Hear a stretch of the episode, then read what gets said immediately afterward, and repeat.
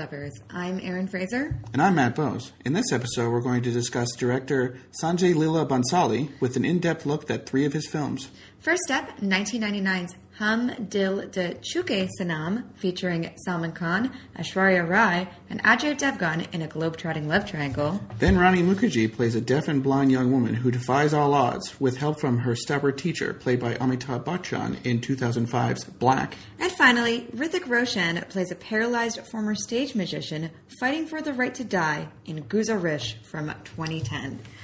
Welcome back, lovers. Uh, this episode's coming out a little late, Matt. Mm-hmm. I we, we do apologize. Uh, the holiday season is really picking up, and we are busier than ever. Haven't really got very much hate mail about it though, so I no, think we're okay. No, um, but we do acknowledge that you know we're about a half a week late on this episode. Um, that being said, I am pretty sure that our next episode will be out sooner rather than later. Yeah. Speaking of uh, Sanjay Leela Bhansali, we're going to be watching his new film on Friday. On Friday, yes, Bajirao Mastani, and we will also be taking in uh, another release that's coming out on the same day. That you know we've talked about these two films before in our previous episode. Um, Dilwale with Shah Rukh Khan and Kajol, and your your favorite guy, Boman Irani. Yeah, Boman Irani, my buddy. Yeah, I hear We're you pretty are close making now, yeah. yeah, huge Yeah. steps in your friendship with Boman Irani. Yeah. Uh, so a couple weeks ago, it was uh, Mr. Irani's birthday. Yeah, And people you're not quite chummy enough to call him Boman, right? No. Yeah. People from around the globe were uh, sending their well wishes to him, and I did the same, saying, you know, happy birthday from Canada. And you know what? He responded. Aw. It was great. How do you feel now that you know Boman Irani knows you exist somewhat? Has a vague awareness of who you are. Well, it feels amazing. Yeah. Yeah. you feel Uh, legitimized? Yeah. And, you know, he has 1.4 million followers, and he talked to me. I know. Can you believe that? Well, you're a special little guy. I guess, yeah. Um, speaking of Twitter conversations, we have um, another podcast to shout out. Yeah, so we've been talking to a guy named Shah Shahid who lives in Toronto, and Mm-hmm. he has his own podcast called the Split Screen Podcast. So if you're, uh, This you kind know, of sounds like my other podcast, Ratchet and the Movies, kind of mixed with Bollywood is for yeah, it has an interesting premise. Uh, if you're looking for some other podcast to entertain yourself during the December holidays, uh, I suggest the Split Screen podcast. So what he does, uh, Shahid, is that he takes a Bollywood movie, which is usually a remake of a Hollywood movie, and compares and contrasts. He's also done uh, the original Don versus Hmm. Uh, the Shah Rukh Khan remake of Don, Mm-hmm. and uh, you know they kind of split on which one they like better. But he has a variety of interesting co-hosts and lots of good discussion about movies. So if you're into us, or if you're into Erin's other podcast, Trash Art and the Movies, I would suggest checking out the Split Screen podcast. There's I think five or six episodes, and you can they're half an hour, which is a great length for a podcast. One will probably never reach. But, we uh, ramble on too much. uh, you know, it's it's good to listen to your on your lunch break. Uh, that's what I've been doing. So I've listened to them all, and I, I really enjoyed it. So uh, yeah, shout out to Shah Shahid. Seems like a cool guy. Yeah, and yeah, you know, as we've talked about before, we're kind of newcomers to to Bollywood, um, and listening to the Split Screen podcast has really kind of clarified and given me some perspective on um, other aspects of Bollywood uh, that I kind of wasn't necessarily aware of in the way I tend to just follow contemporary mainstream Bollywood. So, uh, yeah, yeah, good Mm-hmm. Yeah, shout out. Definitely check that one out. Yeah, we recommend it. But our topic for this episode is Sanjay Leela Bhansali. Now, we've seen at this point almost all of Sanjay Leela Bhansali's films, or SLB, as We're we going to say SLB because uh, for whatever reason, that last name of his is a tongue twister. Bhansali. Bhansali. Yeah. But I'm saying Bonslani, all kinds of things. So SLB.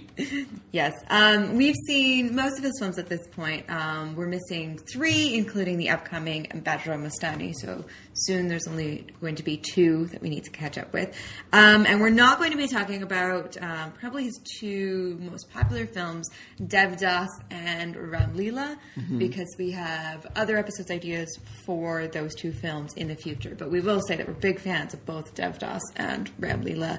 Yeah, Um, Ram Leela is probably my favorite Bollywood film to this point, I would say. Yeah, and our um our uh, podcast icon avatar, whatever it's called, uh, that is a still from well, it's from the movie poster for Ram Leela with Yeah. Ranveer Singh and it's a Deepika Padukone. So we're going to talk about that one when we talk about uh, literary adaptations coming up because they're both Yeah, Shakespeare from adaptations. fairly they're both from pretty big uh, you know works of literature. Yes, so Devdas those will be coming up later. Is from the Bengali novel. Yeah, and Ram Leela loosely adapted from Romeo and Juliet, possibly made better. Who knows? Ah, you're, you're teasing things. Uh, so he began, SLB began his career as an assistant to Vidhu Vinod Chopra, uh, who made a lot of crime films at the end of the 80s and in the early 90s, and most recently remade one of them in Hollywood with uh, Your uh, favorite, Vincent your D'Onofrio. favorite actor, your favorite I actor. love uh, Vincent D'Onofrio. no, not him. And Anton Yelchin. Al- Anton Yelchin, Who- Erin's, yeah, I loathe. yeah, Erin's favorite wink actor. And Thomas Jane is in it too. Oh, the Punisher. Um, Good. Yeah. Good. There's, and if you see trailers for this film, it has like James Cameron and uh, um, Gravity. What's his name? Uh, Alfonso Cuarón. Alfonso Cuarón just praising Broken Horses. It's terrible. Mm-hmm. Um, yeah, another shout out to the Split Screens podcast. I wanted to see you do Parinda, the Bollywood film, and Broken Horses because I think this is probably an example where the Bollywood film is far superior to the Hollywood film. That movie is terrible. yeah, Um, do it, man. You gotta, you gotta do that one.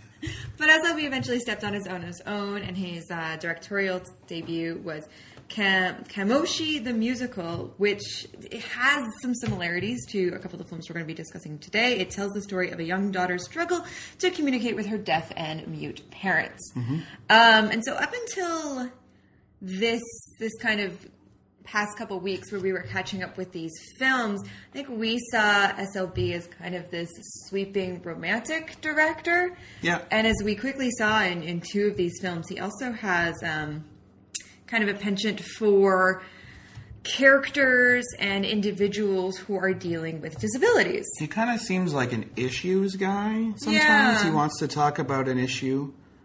Which I think I would kind of get from Devdas, but wouldn't have wouldn't have gotten as much from Ram Leela. Well, Ram Leela is probably the too many guns in one village is the issue. Yeah, yeah. Um, and uh, his uh, his final film that we haven't mentioned yet, that um, I'm I'm sure at some point we will also get around to seeing, is a Dostoevsky adaptation called um, Sa- Sa- Sawaria. Thank you, Sawaria. Yeah. Um, It's which interesting that- debuted yeah. uh, Ranbir Kapoor and Sonam Kapoor. Yeah, and he's a, It was a huge flop. he's done a lot of literary adaptations because uh, Hum Dil De Chuke Sanam is a Bengali novel 1st Mm-hmm. Black is somewhat based on the life of Helen Keller.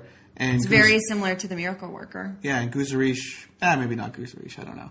Was it based on a book? No, Guzaarish is uh, an original story. It was, however, inspired by his favorite playback singer, uh, who was not a paraplegic. So I don't quite understand how this all comes together. Maybe the guy had a radio show. We're, we're getting ahead of ourselves, but uh, Yeah. yeah. So he does a lot of literary adaptations. There's a strong musical component in like the actual story involves music as opposed to just sometimes there's song and dance numbers. Yeah, and the cinematography in his films are exceptional. These are some of the most beautiful movies you will see anywhere from any culture in the world. I I think they're jaw dropping. I would also say his use of mise en scène is really interesting. Maybe not so much in uh, uh, Hum Dil De Chuke, but uh, in Black, Guzaarish, Ram Leela, Devdas. Devdas. Sure, There's yeah. definitely a really good use of the the scenery and uh, mise en scène just means all the things that are in the frame. So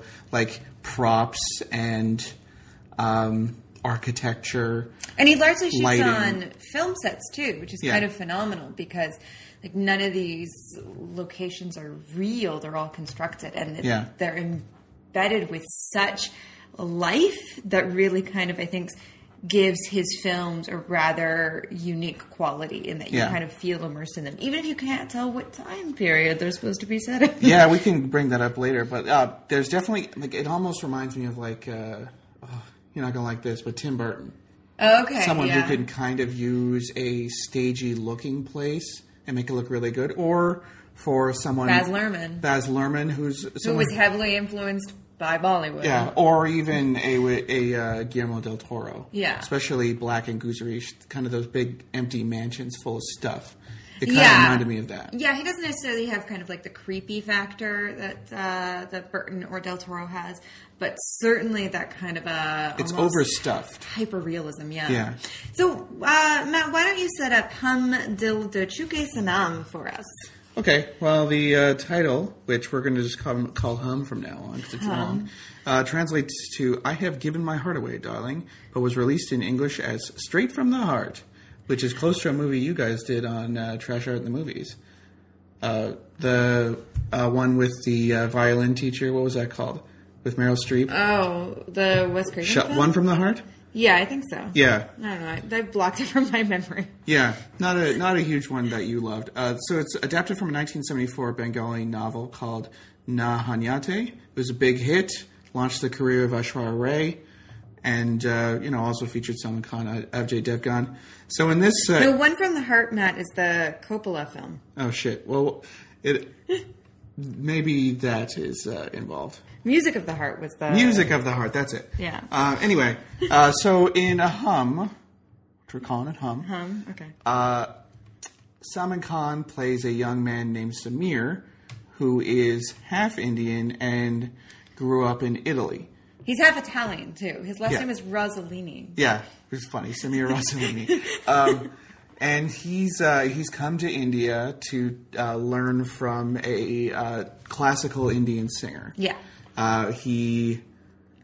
It's unclear how they met or anything. He basically just wanders through the desert, rolls up in their house, and then moves It's in. really this vast desert around this uh, mansion. Yeah. So uh, he, him moving in has kind of uh, annoyed the singer's uh, daughter, named Nandita, right? Uh, Na- Nandini. Yeah, Nandini. They also call her Nandita. They call her a bunch of things, but uh, she has to give up her fairly palatial room in this estate to let him live there. Unclear as to where she went, by the way. That that was a weird little plot point. Like, oh, I'm so mad I have to leave my room. Well, I mean, there's probably other rooms in your father's mansion. And uh, yeah, Aishwarya Rai plays Nandini, Nandita. They called her that a couple times. I'm sure of it. Okay. And wouldn't you know it, the two of them almost instantly fall in love. Even even for a Bollywood movie, this is close. Like she's vaguely pissed off that no, she has to leave he her has room. to fart in front of her, and she has to then giggle and tell everyone about Yeah. it. Um, then she falls in love with him. and, don't know, Potentially- maybe regrets making fun of his farting habits. Potentially the most achievable um, of the uh, Bollywood seduction strategies of just um, going for some gigantic lentil farts in front of uh, Aishwarya Rai. And at hey, it appears to have worked in real life too, because Salman Khan and Aishwarya Rai were together for a while. Yeah, I think Yeah. the less said about that, the better. they're they're not together anymore. We don't really want to delve into that more, but uh, uh, but trouble enters the picture when the two dithering lovers, who have not really gotten around to telling uh, uh, Nan, uh, Nandita Nandini Nandini. Nandini her father, they had not told her father that uh, is in love with her, and by all accounts, he probably would have been fine with this. Like, he seems to like Samir. And instead, they're deciding to marry her off to uh, Ajay Devgan's character. Yeah, I don't think they necessarily would have been fine with it because Samir is not respectable. He's not from India. He's not from an important family. And, you know, so much about kind of, from what we see in these films about these marriage stories has a lot to do with, you know, tradition and family legacies and how a daughter belongs to her father and then when she is married, she's no longer a part of that family and she belongs to her husband and belongs Yeah. to her husband's family. And so she You want an lives- advantageous match. It's like uh, Jane Austen. Yeah, and Samir wouldn't have provided that. So I don't even I don't I'm not necessarily sure that even if he knew he would have gone. But had they it. said something, a lot of heartbreak and turmoil would have been avoided. Yeah, so but that's Ajay Dev, Bollywood yeah, yeah, it is, it is, it is. But in this one, to me, it seemed especially egregious. Yeah. Uh, but anyway, Ajay Devgan, his family, he's a lawyer, his father's a lawyer, you know, advantageous match. And he's actually kind of a good guy considering. So he figures out pretty quickly that his li- his wife doesn't actually like him that much. and decides. And to be fair, he didn't do anything wrong. No, He he's a nice enough guy, yeah. This beautiful woman who looked, you know, vivacious and exciting, and so Singing he, a song about a lemon. yeah, singing a song about eleven. Um, and so you know he proposes in the, in the fashion that you do to the family. They accept it, and then you know he's thrilled to be marrying this woman. And then immediately he's like, "Oh my god, something is wrong, and she hates me." And Yeah, what literally on their done?" wedding night, too. I feel so bad for Ajay, Ajay Devgan's character throughout this entire film. 'cause Yeah. he's, like he's legit just a stand-up guy. But good guy AJ takes uh, um, Aishwarya Rai to Italy in scare quotes. Um, look, we looked this up. The, the movie was actually uh, filmed in Hungary. yeah, in Budapest. and there are quite a few uh, you know signs in Hungarian and absolutely incomprehensible quasi Italian like dubbing for everybody. Like even for a Bollywood movie, it is unclear as to what all the white people are saying. it's it's kind of ridiculous because it looks nothing like Italy, and they don't try and make it seem like it's Italy. And there's you know kind of some you know traditional Hungarian dancing. Yeah, the, the slap and jump dance, the and uh, you know traditional Hungarian hats. Yeah, yeah. Um, but I guess from what I've read was that SLB didn't feel that Hungary would kind of speak to the masses in India, so they made it Italy. That was a country that more people would be kind of just familiar Maybe with. they, yeah, they might just not know very much about Hungary. Whereas Italy, And Samir is Catholic. He is Italy has Catholic. pizza, spaghetti, Machiavelli, uh, Ferraris. All those good things. None of these appear in the Italy in the film, mind you. The uh, the one food that we see is a weird sort of octopus and peppers platter that uh, uh, Nandini orders in a pretty funny scene. Yes. So good guy AJ takes his wife to uh, Italy, and they try to track down Samir, and then she's faced with a decision. Yeah, she's torn. Her heart is torn between, you know, kind of the goofy and Immature. boyish and Yeah. exciting, you know, Italian Indian that she fell in love with, and her husband, who she's kind of discovered to be a really mature and decent and kind of ethic, like morally and ethically sound individual. Yeah. Um, who is like serious about taking care of her and being, you know, a good husband to her. It's not like she's Um, going to get a job, right? Like someone has to make the money.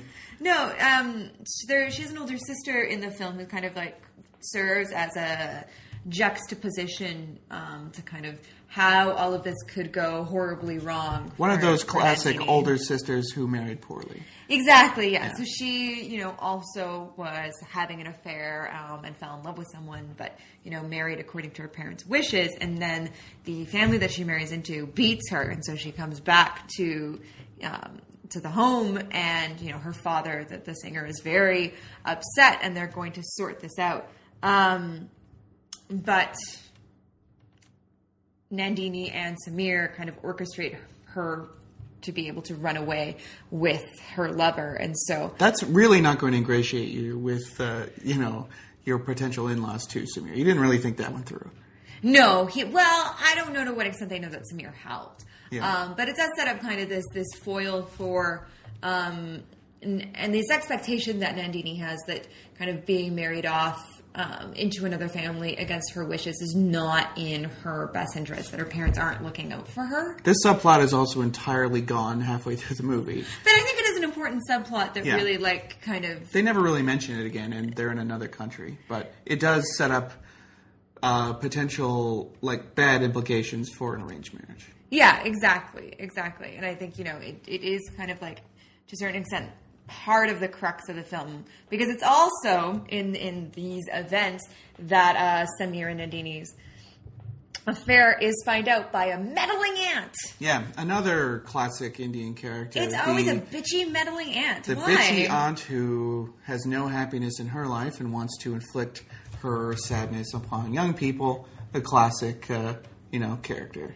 Yeah, yeah. So she just Watch like, out for your aunties. They seem nice, but they could kind of want to fuck you she over, just actually. has to ruin their fun, you know. Yeah. And in this kind of really kind of bitter gambit, you know, says um, says to Nandini's father, you know, that you know is he entirely sure what Nandini's up you know, up to? And, and, and he's like, well, of course. And he bets his singing on it. Another another weird uh, subplot that also goes away, but and then later on, Yeah, a lot of the stuff kind of that's going on in India gets forgotten as soon as you get to Italy. yeah, Um, which I think is a shame because kind of I think this is three hours long. Um, it's the longest of the films that we're going to discuss, and probably could have been trimmed down significantly, at least two and a half hours. at least to two and a half hours. Yeah, um, the initial setup kind of takes a while, and the stakes seem kind of very low. Laughably low. It's just Um, them bouncing off each other and having a good time, farting, you know, all the fun stuff you like to do. Eating lots of peppers. Yeah, to yeah. prove a point. Yeah, Samir's kind of a whiny baby. I I don't know. I wouldn't I wouldn't have uh I wouldn't have kind of put all of my potential life joys and happinesses into a character like Samir. But I do like how it sets up this juxtaposition between the kind of man that you fall in love with as a young woman and then the kind of man that you fall in love with as you know a more mature woman looking for kind of different things in life. I thought I think that's really really interesting in this film. And she makes Um, that decision within like three weeks, so she grows up fast. She does grow up fast, but I mean, wouldn't you if you were suddenly married off and on your own and I I mean, she to. goes from a from a girl who's thinking who thinks that kissing will get you pregnant. Yeah, that's my favorite subplot. Is uh, this comes up twice? Like, and then did you kiss? Is that how? Uh, is that how your baby happened? No, no. There's other stuff that you do. Like, oh, okay. Uh, compulsory sex education in uh, in uh, what is it? This is Gujarat, I think Yeah. it is. Perhaps not the best.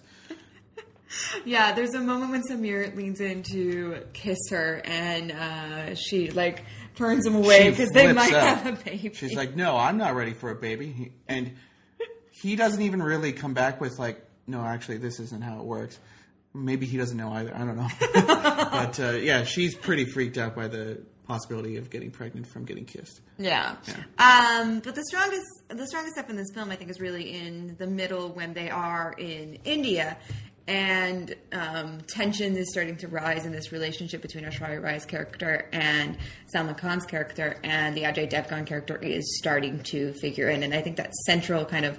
Um, love triangle works best, um, you know, with the meddling family and you know i just i think those scenes uh, have you know the most beautiful lighting and kind of the best cinematography and it loses some of that when it goes to italy Well, it doesn't really need to have sets or anything when they're in Italy. It's just mostly location photography and. um, Yeah, there's lots of but it's not interesting even, like, churches that it's at and lots of cafes. location photography like it's not it's not unpleasant to look at but it doesn't have like the lushness and the richness that that the stuff in india has No, but that he's not controlling all the elements when he's Exactly, Yeah. exactly. And so, and this is the only SLB film that uh, we have seen where he leaves India, Mm-hmm. um, and and that was kind of surprising and I think kind of jarring to me because I've come to expect certain characteristics of his style. This feels almost like a Karan Johar or another um, A kind of, Yash Raj. yeah, Rash, Yash Raj or any of the Shah Rukh Khan movies where uh, they're in England or something. It's closer to that than our other two films here.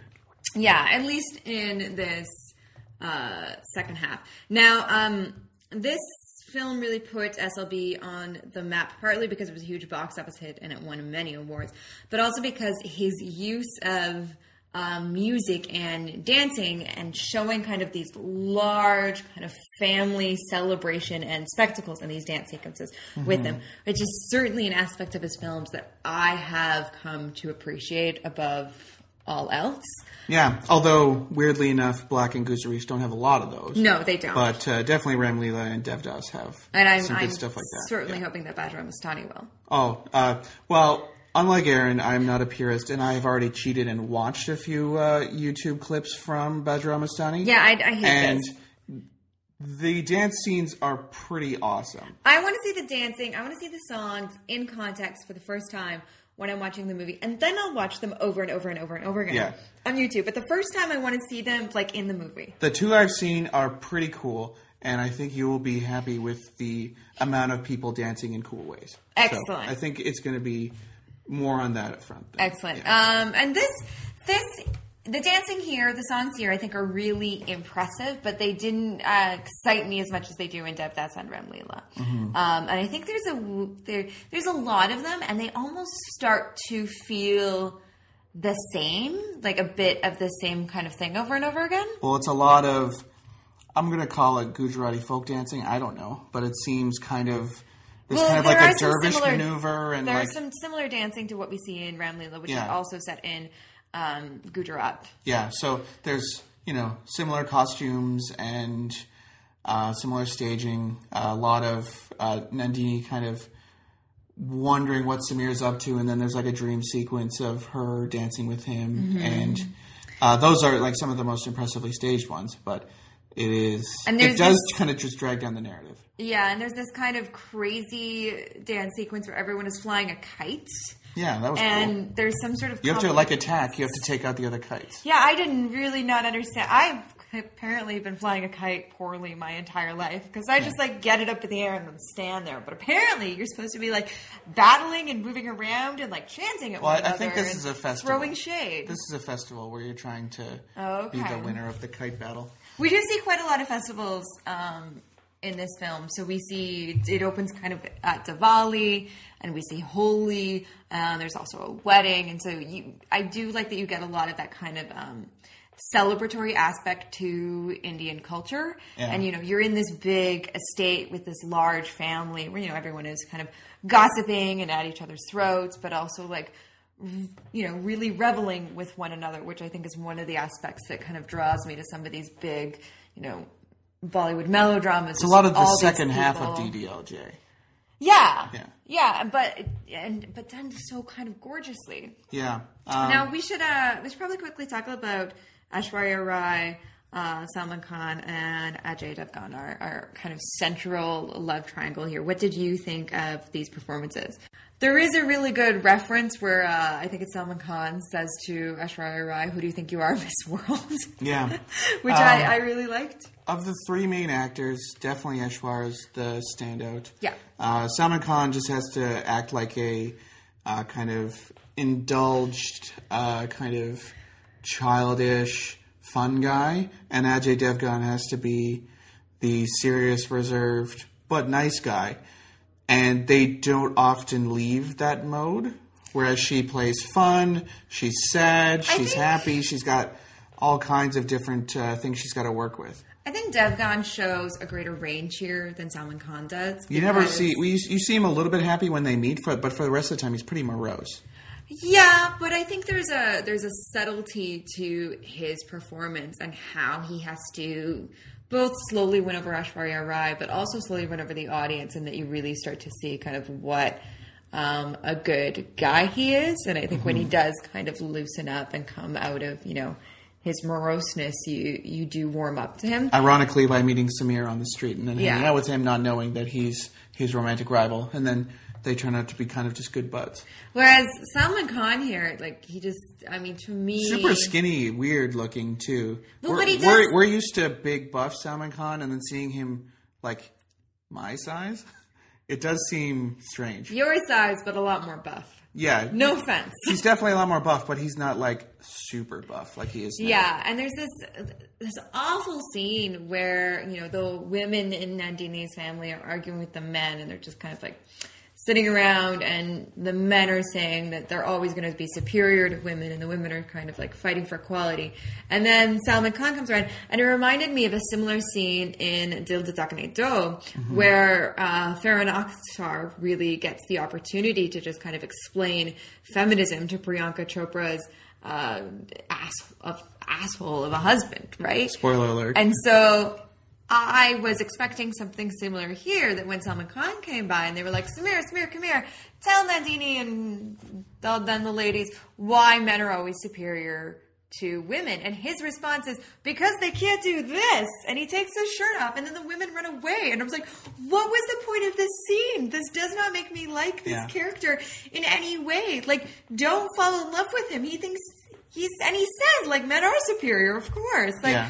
What? Well, this is you know social progress in 16 years, right? I, So, yeah, I think so. you have to start somewhere. Ajay Devgan actually seems to believe, you know, he believes because even though his wife was, you know, quote unquote given to him and he married her, if her if she doesn't love him, he believes that she doesn't belong to him, and that you know he, he needs to quote unquote set her free. He needs Mm-hmm. He doesn't even her- try. Like he's he's right away just like, yeah, uh, you know, I think we made a mistake here. Let's let's figure this out. Yeah, so I don't know. I, I I wasn't quite the chemistry between Aishwarya Rai and uh, and Salman Khan didn't didn't work for me. I, did, I didn't I find know. it. They were flirty and fun together. I found yeah, she has a more mature relationship with her eventual husband. but, Yeah. you know, it it worked. Yeah, I do want to make one quick note about Aishwarya Rai. Um, in the episode that we did where we talked about all the big stars of Bollywood, I had said that she had never been kissed on screen. You were lied to by Oprah Winfrey. Um, I was lied to by Oprah Winfrey. I took this from, I mean, I did a lot of research for that episode, and I took that piece of information from an interview that uh, Aishwarya Rai Bachchan and Abhishek Bachchan did with Oprah Winfrey, um, where Oprah says, like, is it true that you've never been kissed on screen? And Aishwarya Rai says yes, and then, uh, you know, Abhishek Bachchan kisses her. Um, but she's in at least two kisses. Um, before that Oprah interview. Yeah. Um, one of them is in Dhoom 2 with Hrithik Roshan, who we will be talking about um, after our interval. And the other one, I believe, is in Taal. Um, so I didn't see any kissing scenes in either of these two films that she's in where, like, it's clear that they're kissing on the lips. You know, Mm-hmm. there's, like, heads. yeah, you see the back. You see the back of Salman Khan's head. Yeah, implied kissing, but not actual I mean, you could get pregnant though, so that's why Um, they didn't do it on sta- on on set. Right. It's right. dangerous. Yeah. I mean, that's why you and I don't kiss. No, gross. Actually, yeah. Who, wants, Um, who wants a baby? So I, I really apologize that Oprah lied to me and then I lied to you. Oh, I really, you know, I Yeah. feel bad about that. This is all about uh, you know ethics in Bollywood journalism. Uh, I think that brings us to interval, Matt. Yeah. Uh, so we will be playing a song from uh, Hum Dil De Chuke Sanam.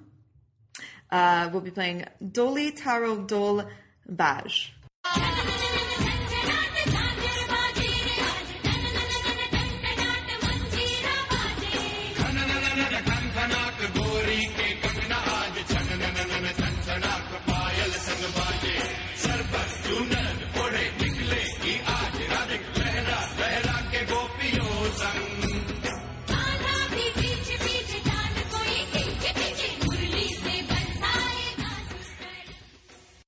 And that was Dholi Taro Dhol Baaje from Hum Dil de Chuke Sanam.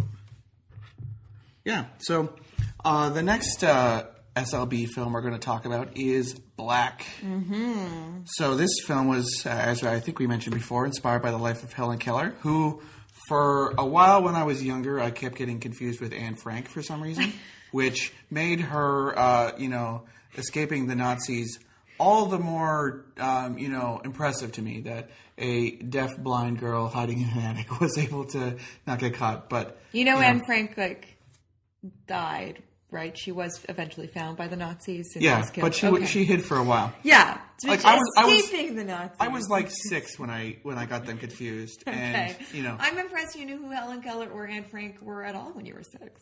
I read a lot. You know, I wasn't particularly informed about them. Yeah, I mean, I don't know if I knew who Anne Frank was until she figured prominently in The Fault in Our Stars. Oh, well, I knew about her before then, obviously, because I knew her when I was six. Anyway, this is a tangent. Uh, but Black stars Amitabh Bachchan, Rani Mukherjee, Ish Kapoor, and uh, Shernaz Patel. And it is about a young woman who is born deaf and blind. No, she's not born deaf and blind. She, um, when she is a child, age varies. She seems to be quite young, a baby. Yeah. She uh, is is ill, and as a result of this illness, she loses her sight and her hearing. And throughout the film, especially right at the beginning, people with this affliction are referred to as deaf blinds, which I thought that was I don't know if that's a technical term, but you know, it's it's it's definitely uh, you know it definitely makes sense. Mm-hmm. Uh, so this movie was not a huge uh, box office hit, but it did pretty well with the critics. Yeah. Um, Won a lot of awards and a lot of critics awards. yeah. So And it was uh, India's submission to the um, Academy Awards for Best Foreign Language Feature, although it was not nominated. Yeah. year. Ayesha Kapoor plays the young woman as what, maybe nine? She's she's pretty young. Yeah, she's about eight or nine, yeah. And and then Rani Mukherjee plays her when she's in her late teens, early twenties. Yeah. And and, Uh, and all the way up till her her 40s because Yeah. the, the film opens when um when Rani Mukherjee's character character whose name is uh, Michelle McNally Yeah. good, old- good old very uh, Indian Indian name Yeah. so the film opens when she is in her 40s and she's trying to track down Amitabh Bachchan who was her teacher Yeah. and she discovers that he is suffering from Alzheimer's and she then kind of she's written down her story in in braille and the film then kind of takes you into that writing and you kind of see everything you know from when she was an infant and you know she ended up deaf and blind to you know she her attending um, university to gain her bachelor of arts Yeah. So um, her parents, as she grows up, uh, find it very difficult to deal with her. Yeah. Uh, as you would, it seems almost in in you know insurmountable task to take care of a kid who's both deaf and blind if you aren't really equipped for it. And She's essentially treated like a wild child. They put a bell on her, and I mean, it kind of reminded me of that that Truffaut film, uh, where uh, which is about finding a child in, in the wilderness, and then and then someone kind of having to teach them to civilize them. Except this this young woman was living with civilized people the yeah, entire time. she's got a bell on her. She kind of just runs around eating whatever food she Her wants. and- hair is wild. yeah, and then um, And this this young actress, um, Aisha Kapoor, does an incredible job yeah, you know, for for a child actor to kind of you know have to portray uh, someone who is both deaf and blind and kind and almost feral, I was really impressed. yeah. We we had to look it up just to make sure, like that she wasn't deaf and blind. right? Yeah, they must have put contacts in her eyes because you know to to play someone who can't see when you can see, you, You have know, to unfocus You have to way, yeah. unfocus and all the time. and uh, it's a very physical role too, as Amitabh Bachchan, who is a teacher brought in. Essentially, he essentially wants to help her as his last chance. Like he's Yeah. he's had uh, He's an alcoholic. He's an alcoholic, and uh, he isn't getting a lot more jobs. And he thinks, man, if I could fix this one girl. I can kind of go out on a high note, and his uh, his strategies for uh, for uh, helping her out were a lot more physical than I thought because there's a lot of uh, you know picking up, throwing around, uh, you know, changing her environment, and a lot of it is to separate her from her parents, who are essentially babying her because you know every time she falls down, they want to go help her out. They want to just let her eat any way she wants. And they're not actually teaching her to be self-sufficient.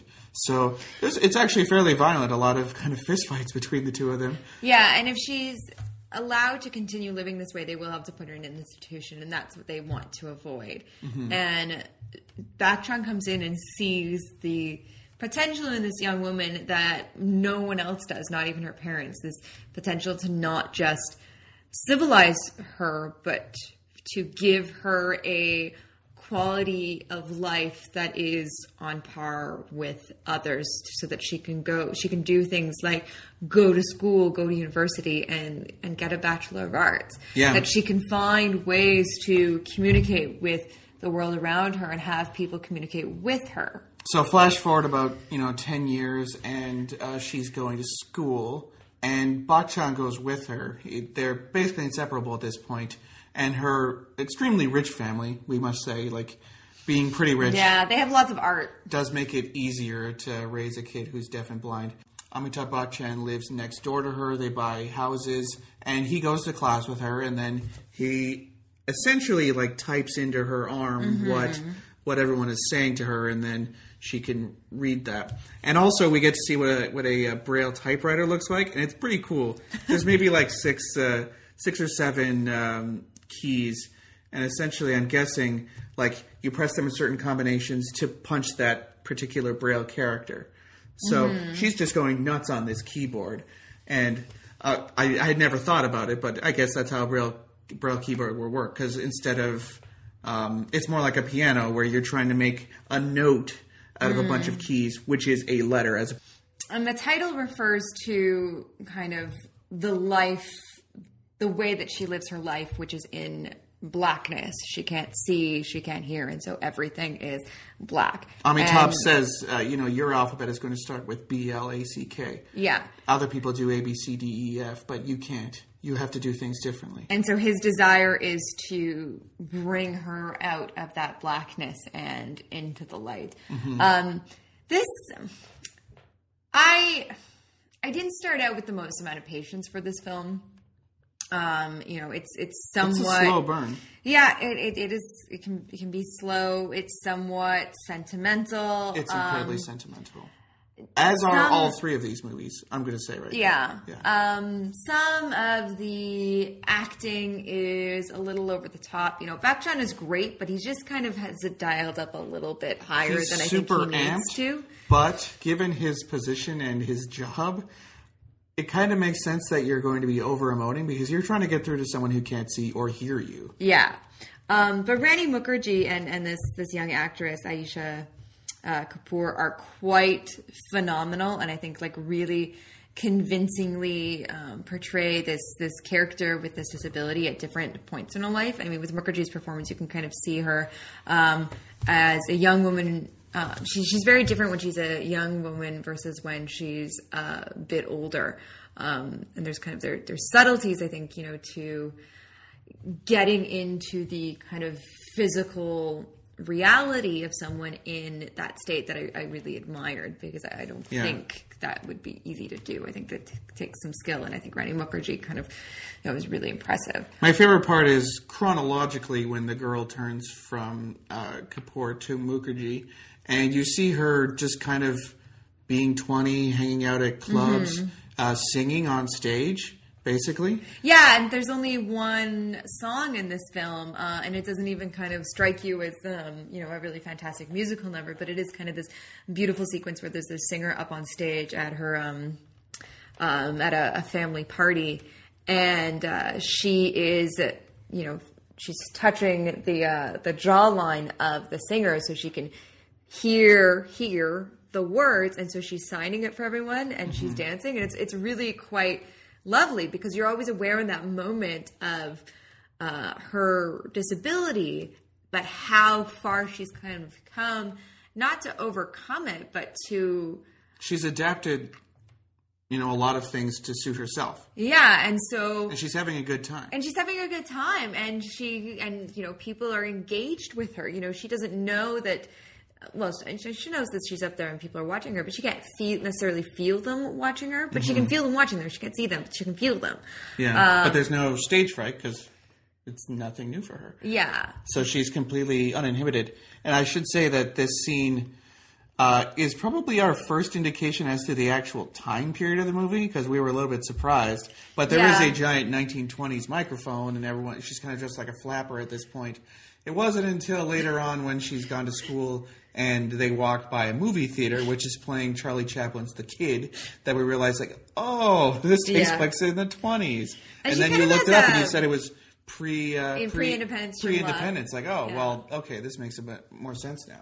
yeah and she's kind of got a bit of like a kind of uh, Chaplin as the tramp uh, kind of uh, A waddle? Yeah. um, It's which, very endearing. It is very endearing, and which I also think must be intentional because not only do we see a poster for the kid, but later on we see a poster for Modern Times. So like, It's I- the Gold Rush, I think. oh, it's the Gold Rush. Okay, well, I just you know I so I have to assume that this kind of um this is intentional that Yeah. we would kind of see her character um, and her, her mannerisms as as similar to to Chaplin's famous Yeah, performance. but this is definitely indications of uh, SLB's sort of approach to time periods, uh, mise en scène. Because, I mean, when we started the movie, it could have easily been taking place now, or it could have been taking place in the 40s, when I guess is when chronologically the scenes with old Bachchan take place. Like, it doesn't.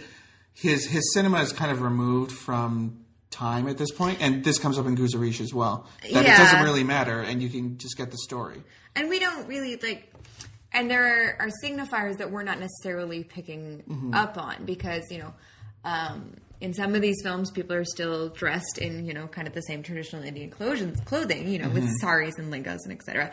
And that, um, you know, people obviously still dress that way. Yeah. And so, you know, the clothing isn't always an indicator for us. And here they weren't dressed, you know, kind of traditional Indian clothing, but we still kind of couldn't quite tell. And I know when we first saw Ram Leela, you know, we kind of thought it was a period piece, partly because it's adapted from Romeo and Juliet. And then suddenly everyone has cell phones, and we're like, And there's oh, a it's neon not. and and uh, there's a neon porno store too. yeah, you're like, oh, it's not, and we were somewhat Yeah. confused. And so here, I just, you know, I kept thinking like, oh, it must be the '70s because if you know, if it came out in the late 2000s and they went 40 years beforehand, you'd be about the 70s. And then we see the the Chaplin poster, and I was like, oh, but I and I think that's partly because of how everything is really constructed in in sets. So you end up spending a lot of time in in in interiors, um, especially in Black and Guzaarish.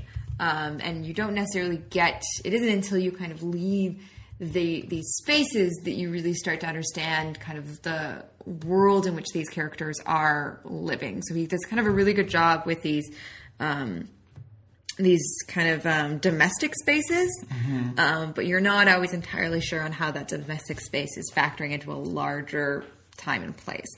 Um, I will say with Hum Dil de Chuke Sanam, I always knew that it was contemporary, at least for 1999, because Samir Salman Khan's character was wearing, you know, terrible 90s fashion, Yeah, while everyone else was dressed up in stories. but yeah, Um, Black definitely worth checking out. I think. it is, yeah. It has a it, the movie really won me over by the end, and I, I did kind of start to to feel my my my eyes well up a bit. And I think there's a beautiful symmetry that I, I don't want to ruin for anyone, but I, I really I really appreciated it in the end.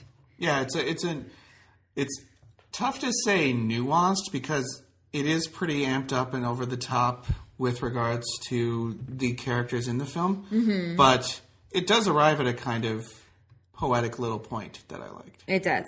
Um, now this brings us to our final film, uh, Guzaarish. Yeah. So uh, Guzaarish, uh, the title means request, and it features Hrithik Roshan, who featured in another Shumla-based film, uh, Bang Bang. Yeah, uh, Aishwarya Rai, uh, Shernaz Patel, and uh, Aditya Roy Kapoor. And in this movie, Hrithik Roshan plays a former magician yes, who is crippled in a horrible magic accident. Mm-hmm. Shades of the prestige there, I guess you'd say. And he has found himself um, a quadriplegic yeah, and has since found a new a, a new profession as a kind of inspirational, Inspirational, yeah. radio host. yeah. So he's got a uh, he's got a, uh show called Radio Zindagi, Radio Life, Yeah. where he talks to people about his story and you know inspires other people who've uh, been um, paralyzed and have other things in their life. But or you know just inspires people dealing with life you know Yeah. there's one caller who who calls in because at one point he was committing suicide and Ethan Mascarenhas uh, you never forget his name because it's said so many times throughout the film yeah, that's Hrithik Roshan. um you know Ethan kind of Mascarenhas. convinced him to to to give life a chance to keep living um and so yeah you know yeah. He, he's this inspirational figure and then he shocks everyone when He wants to kill himself. yeah he his progression his the, the progression of his uh, body is getting worse uh, he has to be on dialysis um, his you know limbs are getting atrophied Yeah.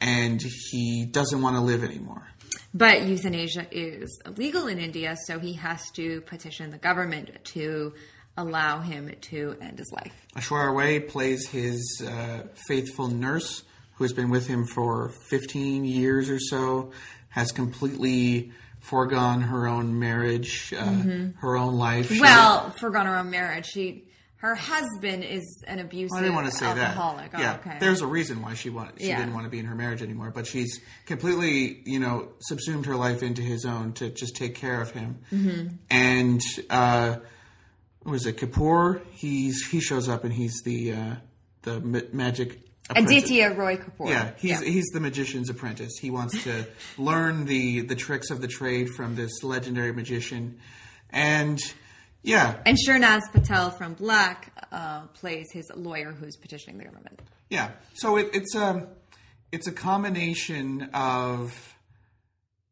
the inspirational memoir aspect to Black with some dancing magic sequences, Yeah. kind of like Dhoom 3, I guess you'd say. Yeah. And then uh, a legal battle movie. Yeah, and it's very much a message movie. You know, I think uh, there are characters in this film that are initially uh, hesitant towards Ethan's request for euthanasia, which They're- he calls euthanasia. Project Euthanasia. He he uh, brings it up on his radio show and asks people, "What do you think of Pro- Project Euthanasia?" Uh, Our subtitles did not uh, spell this correctly, but he brings it up constantly, and it is. I guess it's a funny pun, but it is said a hundred times. Yeah. Euthanasia. yeah.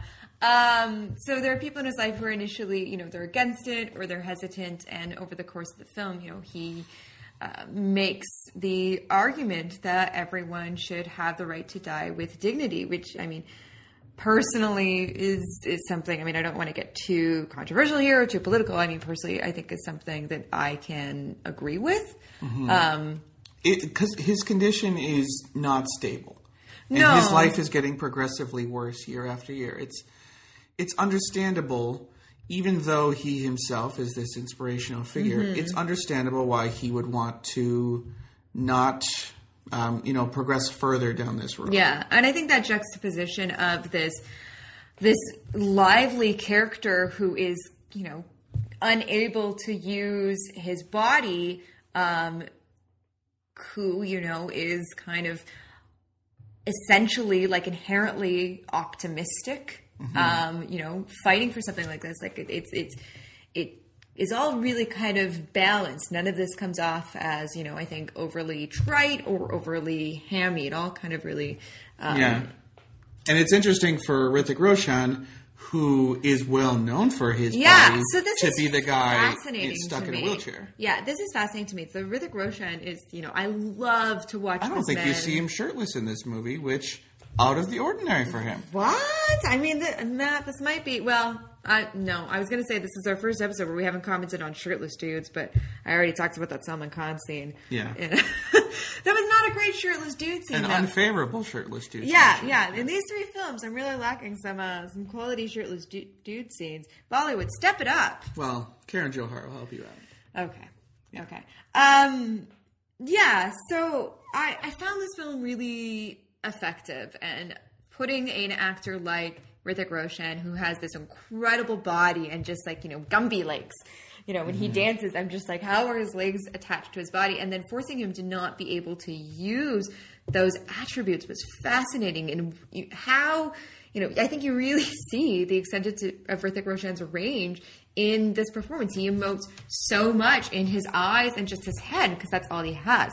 That being said, there are a few scenes flashback scenes that show him performing magic before he was paralyzed, as well as a couple fantasy scenes where he does he, gets is up out of his wheelchair get up out of his stuff, wheelchair, yeah. which are like kind of jaw dropping because you have spent so much of this film kind of feeling the containment. Yeah, I don't think he's generally an amazing actor, but in this one, I think he's good with here. the constraints, he's forced to actually act a lot. He's really good here. And another uh, Chaplin reference. There is a dance sequence that where uh, he dances with like kind of like a giant bubble, Yeah. and it reminded us both of Chaplin and the Great Dictator. Although Yeah. it's nowhere near as funny. There's not really the uh, whole Hitler thing, but No. there it, it is a little bit reminiscent of that. Um, But it's more, and it's, it's really interesting um, because it's a very different style of dance than we see in Bollywood films most of the time. It's more of like a, uh ballet, like a ballet jazz. yeah, uh, type. It's and it did, did I'm sure it's physically demanding, but it didn't have the same kind of like energy um, as most of the dancing. I feel like I see in Bollywood films. It was more kind of restrained and lyrical. I think I like this the best out of these three movies. Yeah, Yeah, I would go I think- Guzaarish, Black, Hum. I think this is the prettiest. It's definitely yeah, because it is almost entirely shot on sets. Yeah. and this kind of dilapidated gothic mansion that he lives in, you get that Goa Portuguese Yeah. Catholic uh, influence. It's it's a really interesting uh, venue for him to live in, and you know his body's falling apart, his house is falling apart. It's uh, it's got that Guillermo del Toro look, I think, and Yeah. there's uh, tons of photos all over the walls for some reason. in- Well, so he can frames. look Yeah. at at his memories and his friends and, and family, but he doesn't. You know, he never leaves his house. Well, he's he's caged underneath all of this material of his former life. Yeah, and And- Aishwarya Rai's costuming here, you know, She dresses kind of like a Roma woman or something.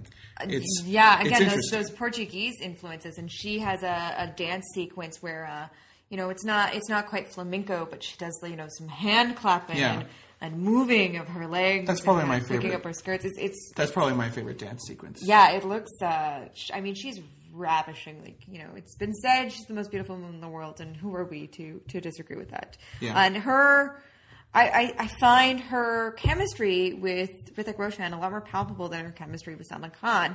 Um, so it's worth noting this is the third film to pair them together after Dhoom Two and um, Jodha Akbar. Um, it's also her second film with Aditya Roy Kapoor, who was also in Action Replayy. Yeah. a movie here's we a, turned here's a off. tip. Yeah, tip. Don't watch action replay.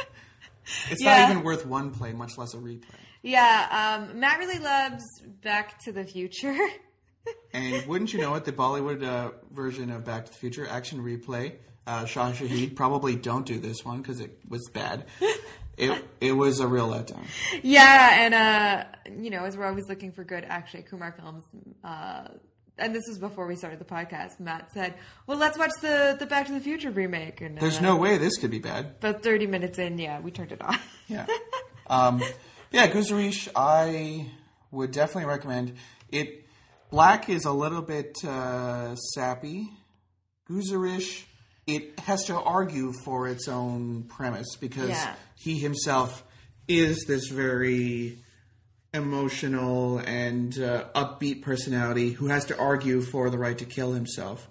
Um, so I think it kind of figures out his premise as it's going along, and you can kind of buy it. And interestingly, you know, because I, I agree with you, I think this is the film that really moved me the most. Um, but out of all three of these films, it's the one that did the poorest at the box office and had the most mixed critical response. Well, I think maybe that has to do with uh, It's difficult Hrithik subject Roshan. matter. I, well, I think Hrithik Roshan kind of gets a bad rap for his acting, and maybe people weren't giving it the due. I think he's great. I mean, th- he was coming off of Kites here, and that that's Kites is not an amazing film. yeah. And there was some concern over the amount of English in the film. Um, Yeah, this one is like half to three quarters English. and I guess at one point there was even more English in it. Yeah. Um, but you know, and I, yeah, I think it's difficult to make kind of you know big budget films like this about difficult subject matter. yeah. You know, um, that being said, you know, eventually we'll talk about PK, which I also think is about difficult subject matter and is currently the highest grossing Bollywood film of all time. Yeah. Um, so I can't quite say why this didn't land with audiences because I, you know, you and I were, were clearly very taken in. It's it's beautiful to look at. It's and an I'm an incredibly story. cynical person too, and it actually did work for me. Yeah, yeah, it, yeah. And Yeah. Uh, you know the chemistry here between between these individuals and Well, I think I think uh, there's rather than uh, a hum where it's a love story, yeah, a love triangle, I guess you'd say. yeah. Hum is very It's it's very stereotypical Bollywood. Yeah. Black uh, has an interesting relationship between Amitabh and Rani because it's a teacher student thing. Mm-hmm. They both are dealing with their own demons. In Guzaarish, we have Hrithik, who employs Aishwarya Rai, who is also in love with him, and then a young man who wants to learn his magic secrets. And just even in the the setup of how everyone knows each other, there's more to work with than Right. two people just fall in love because that's all they're going to talk about. Where here you have, you know, uh, a physical profession turned into a mental prote- profession as he has to teach this guy without being able to use his hands, and then the arguments about, you know, well, I don't want to, you know, if you die, that's my livelihood gone. Also, I'm in love with you. Um, and SLB has really given himself kind of some interesting challenges with Black and Guzaarish that I wasn't necessarily expecting uh, going into to watching some of his other films from the kind of lavish spectacles that we've seen. Um, and so I think it's really kind of fascinating that he has these two sides to him. One which I think is kind of playing more to kind of large audiences. It's playing more for the crowd. And then these other things that I think are very that seem a, a lot more personal. Erin, the predominant film theory is auteurism. Right. So Yes. auteurism, uh, for those of you who don't know, is kind of like Another Truffaut reference is developed by Francois It has Truffaut. basically been, I, I, I would think, in the internet, uh, you know, film criticism vocabulary, that is the predominant way that people look at movies. right. Uh, no one really, you know, looks at a screenwriter and thinks, apart from Robert Towne, maybe, no one really thinks about that anymore. It, it has become the predominant way that people want to talk about movies Right. looking at the films of SLB through an auteurist lens, with the auteur theory meaning that even though each movie it might be about different things, there is a through line because the same director is making it. Yeah. Like there's certain things that he wants to say. What would you think are the influences uh, on Bhansali, or what does he want to do with his movies?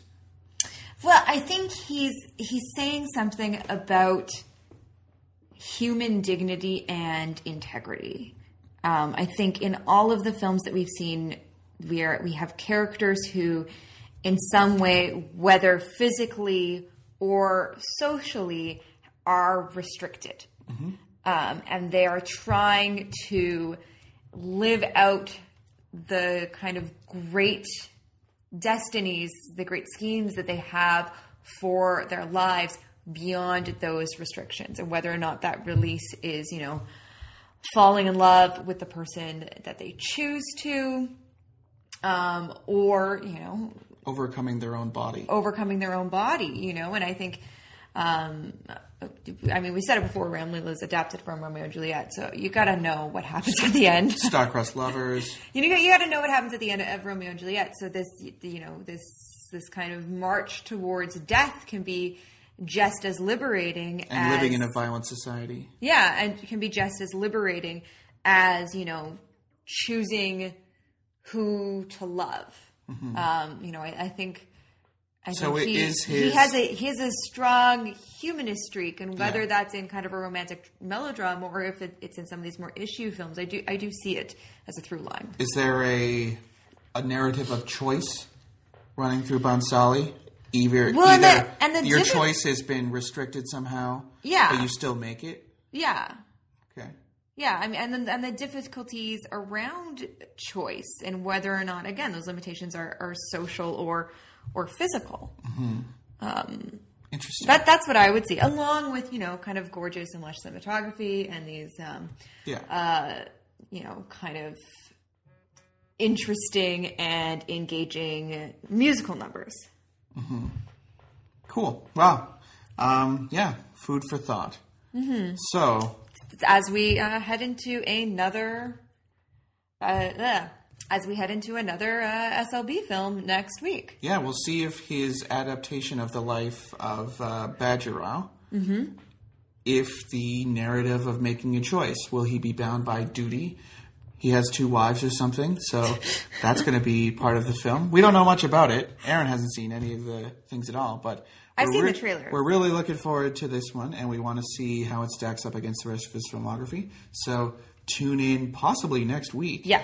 to our next episode where we are going to talk about Bajirao Mastani and Diwali. And Dilwale, yes, the new Yeah. Rohit Shetty film with Shah Rukh Khan, Kajol, Varun Dhawan, Kriti Sanon, and Boman Irani. And uh, we will be having our first friendly. Yeah, we're going to be having our first special guest, a friendly, as Yeah. it's called in uh, Bollywood. Our good friend Juliet Franklin will be joining us to discuss these new releases. Yeah, it's going to be first for us talking about a brand new movie, but and first for us having a guest.